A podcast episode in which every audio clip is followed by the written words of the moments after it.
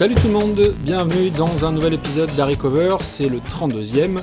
Et Harry Cover, c'est quoi? C'est tout simplement le podcast des meilleures reprises. Après plusieurs épisodes axés plutôt sur le musique, on va passer aux choses sérieuses en musclant un petit peu le ton pour proposer une petite incartade dans le fabuleux monde du métal.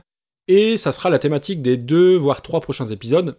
Je rassure tout de suite les profanes, il n'y aura rien de très extrême là-dedans, quoique, et tout sera franchement écoutable, sauf peut-être un épisode que j'hésite encore à proposer et qui dépendra de l'accueil que vous réserverez à l'épisode d'aujourd'hui. Donc à vous de voir si vous voulez continuer à écouter du métal. Euh, dans tous les cas, l'idée, comme d'habitude, c'est d'essayer de proposer des choses, de faire connaître de nouvelles versions, et dans le cas du métal, tenter de prouver aux plus réfractaires, je sais qu'il y en a, que c'est un genre dont la musique est tout à fait respectable et écoutable, et que non, le métal n'est pas juste une musique de sauvage qui crie dans un micro. Alors oui, c'est un peu risqué pour moi dans le sens où Harry Cover c'est un tout petit podcast, que je me tire peut-être une balle dans le pied, mais j'ai envie de, bah, de vous faire confiance, j'ai envie de faire confiance à mon auditoire, et une fois de plus, Suffit que je parvienne à convaincre une seule personne pour que ma mission soit entièrement accomplie. Et dans ce sens, et pour tenter de trouver un début de consensus, j'ai fait une petite consultation sur Twitter euh, ces 2-3 derniers jours, en demandant votre avis sur le fait de proposer 2-3 épisodes de métal, et le résultat était sans appel, puisque le score était de 80% pour le oui. Donc c'est sur un beau score de dictateur africain, 80%, euh, mais, parce qu'il y a toujours un mais, il y a quand même 10% d'auditeurs dans l'opposition, donc plutôt que de les excommunier, je vais essayer de les garder sous le coude en y allant tranquillement par palier et pour garder tout le monde jusqu'au bout de l'aventure. Donc voilà, merci pour votre confiance, merci pour votre fidélité. Les chiffres d'écoute sont plutôt en progression, ça reste modeste, mais ça progresse. Alors ça sera peut-être moins le cas après ces épisodes euh, métalliques, on va dire, mais dans tous les cas, j'ai besoin de vos retours, de votre aide, que ce soit via le bouche à oreille, que ce soit sur, le, sur les réseaux sociaux, et c'est satané étoile iTunes. Allez, c'est parti, je vous emmène en Angleterre en 1978 pour évoquer un groupe connu de tout le monde, à savoir The Police. J'en ai déjà parlé un peu dans l'épisode numéro 16, je vais sans doute rien vous réapprendre sur eux, mais je vous invite à réécouter l'épisode en question, si vous voulez creuser un petit peu le sujet, où je refaisais un bref historique du groupe, mené par celui qu'on appelle Sting, mais qui s'appelle en réalité Gordon Sumner. Je ne vais pas vous parler de qui est un titre que j'adore, qui est très souvent repris, mais aborder ce morceau-là aurait été trop convenu, clairement. Moi, je vais vous parler d'un titre au moins aussi important, puisqu'il s'agit du tout premier titre du tout premier album du groupe. Cet album, c'est Outlanders d'amour, et donc son premier morceau, c'est l'excellent Next to You.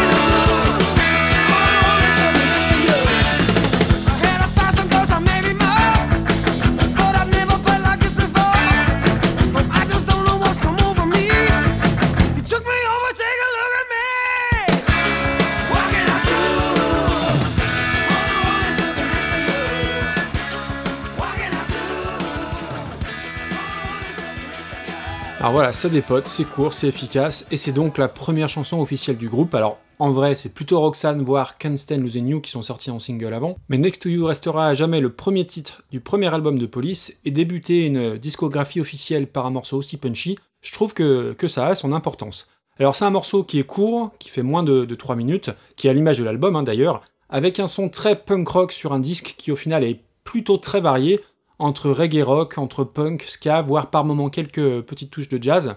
Je l'ai déjà dit dans l'épisode 16, mais je suis très client de la batterie de Stuart Copeland, et sur un morceau qui est au final très court, il propose déjà beaucoup de choses et énormément de variété dans son jeu. À ce propos-là, essayez d'écouter juste ce qu'il fait sur les cymbales sur le dernier tiers du morceau, je trouve ça assez dingue. Ajoutons là-dessus le chant de Sting très mordant, très agressif, sans être forcément trop au perché comparé à deux titres phares du groupe, et vous obtiendrez là un vrai classique rock. Allez, on part du côté de la reprise et c'est là que les choses euh, se gâtent peut-être pour certains, c'est que je vais commencer à aborder un petit peu le métal. Mais une fois de plus, je prends des gants et je prends toutes les précautions nécessaires, ça restera tout à fait raisonnable et écoutable, même pour les plus réfractaires. On fait un saut à la fin des années 80 et au début des années 90 pour y découvrir un des groupes phares de la scène trash américaine et un des groupes qui fait partie euh, du fameux Big Four. Bon, c'est là où j'ai triché un petit peu dans le titre de l'épisode pour, euh, pour pas faire peur à tout le monde, puisque derrière Basket Full of Puppies, donc panier rempli de chiots en version française, se cache ni plus ni moins qu'un des groupes historiques et fondateurs du trash, à savoir Anthrax. Alors pourquoi ce nom de Basket Full of Puppies? Eh ben, En fait, j'ai pas complètement menti, puisqu'en fait, au début des années 2000, et suite à l'affaire des enveloppes contaminées à l'anthrax aux États-Unis, le groupe se renomme très temporairement mais très officiellement Basket Full of Puppies pour avoir un nom plus doux et moins effrayant. Alors la blague durera très peu de temps, mais c'est tout à fait révélateur de l'état d'esprit d'Anthrax, avec donc beaucoup de second degré et un vrai côté potage dans leur attitude. Alors c'est pas toujours très très fin, les plus fans se rappelleront peut-être de leur balade un peu lourdingue qui s'appelait NFB pour Nice Fucking Ballad, mais à l'époque ça avait eu son petit succès. Alors je disais juste avant qu'Anthrax était l'un des instigateurs du trash et du speed metal dans les années 80. C'est en vrai un peu plus compliqué que ça, parce qu'on peut dater la naissance officielle de ce mouvement bien avant, par un groupe assez inattendu mais que vous connaissez toutes et tous, même les oreilles les plus réfractaires au métal, mais je vais pas en dire plus puisque ce sera l'objet du prochain épisode. Donc Anthrax, gros morceau évidemment pour les fans de métal.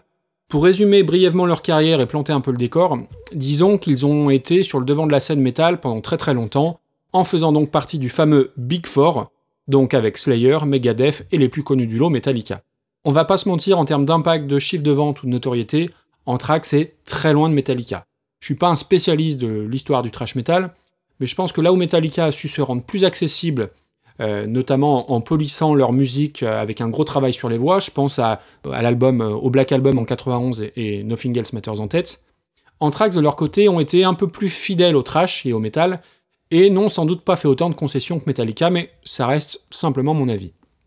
Autre détail qui, selon moi, a peut-être son importance aussi par rapport à, l'appropriation d'un public plus large, c'est le fait que le line-up d'Anthrax n'a pas arrêté de bouger au fil des années, notamment au poste de chanteur, où deux chanteurs, Joey Belladonna et John Bush, se sont un peu relayés plusieurs fois au fil du temps. Du coup, quand tu changes de chanteur plusieurs fois, c'est sans doute plus compliqué de, alors j'aime pas ce terme-là, mais de fidéliser un public et de conquérir une audience plus large. Au passage, ce sera intéressant de voir et d'analyser quels groupes ont continué de marcher très fort malgré un changement de chanteur. Là, à froid, euh, j'aurais envie de dire Pink Floyd, mais euh, je triche un peu parce que Roger Waters a chanté depuis le départ. Il y aurait peut-être Genesis. Après, dans les gros groupes un peu mainstream, j'avoue là, j'ai pas trop d'idées. Si vous avez des propositions à me soumettre, n'hésitez pas à me les faire, euh, parce que le sujet m'intéresse. revenons à Anthrax. Alors non, ils n'ont pas l'aura internationale de Metallica, on l'a déjà dit, mais ils ont toujours joui d'une énorme cote dans le milieu du métal, en étant toujours présents depuis le début, début milieu des années 80, en étant fidèles au trash, en tournant toujours énormément, en multipliant les tournées et les concerts, et en étant précurseurs sur pas mal de trucs au final. Déjà, premièrement, c'est le premier groupe de métal à signer sur une major en 85, sur Island Record, et surtout, c'est le premier groupe à s'acoquiner avec le rap, bien avant Rage Against the Machine, bien avant Body Count et consorts. On peut même dater ça très précisément en 1987 avec la sortie de leur EP I'm the Man.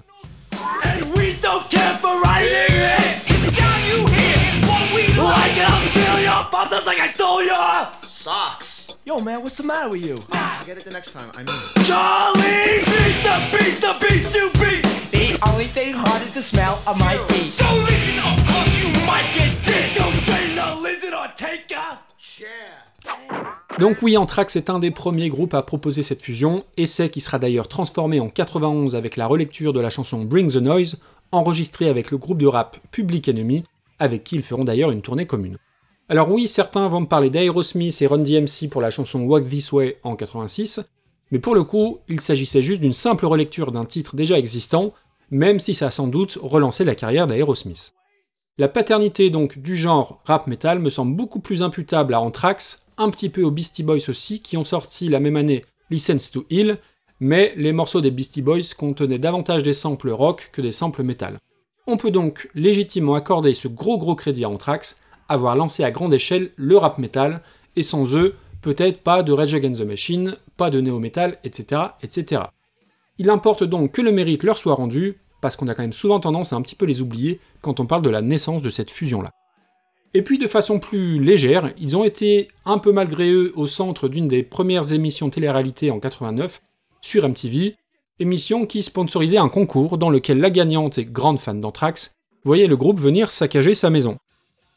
Alors oui, c'est complètement con, mais je ne pouvais pas passer à côté de cette anecdote inutile et donc forcément indispensable.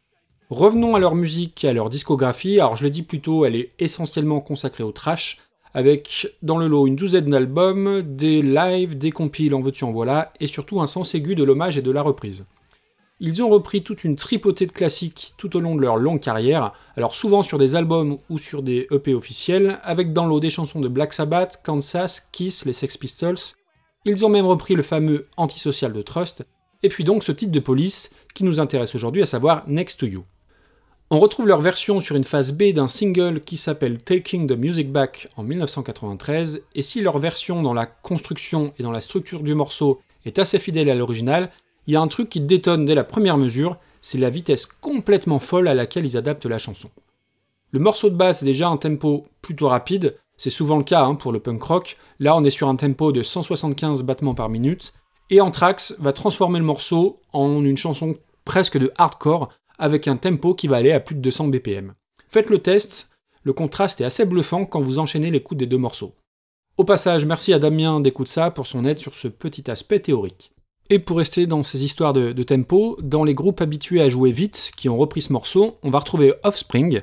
Alors je mettrai leur version dans les notes de l'émission, et clairement, par rapport à la cover d'Anthrax, on a l'impression que les mecs jouent au ralenti, c'est assez dingue. Euh, moi, c'est ce que j'aime dans la version d'Anthrax, ça va à 1000 à l'heure, ça donne une énergie absolument incroyable au morceau, tout en respectant complètement l'esprit de l'original. Voilà, je vais vous laisser tout de suite avec la reprise d'Anthrax, ça envoie du lourd, du rapide. Si vous écoutez le podcast en bagnole, faites gaffe à pas trop accélérer. Si vous écoutez ça en courant, faites gaffe euh, à pas être trop dans le rouge au niveau du cardio. Euh, j'espère que ça vous plaira, notamment aux 10% euh, qui sont les plus réfractaires au métal, et surtout que ça ne vous empêchera pas d'écouter les 2-3 prochains épisodes. Dans tous les cas, euh, donnez-moi votre avis, que ce soit sur Twitter, Discord ou autre. moi, je vous donne rendez-vous dans 15 jours pour un prochain épisode qui sera un petit peu métal également. Et d'ici là, je vous souhaite une bonne écoute. A plus, ciao ciao.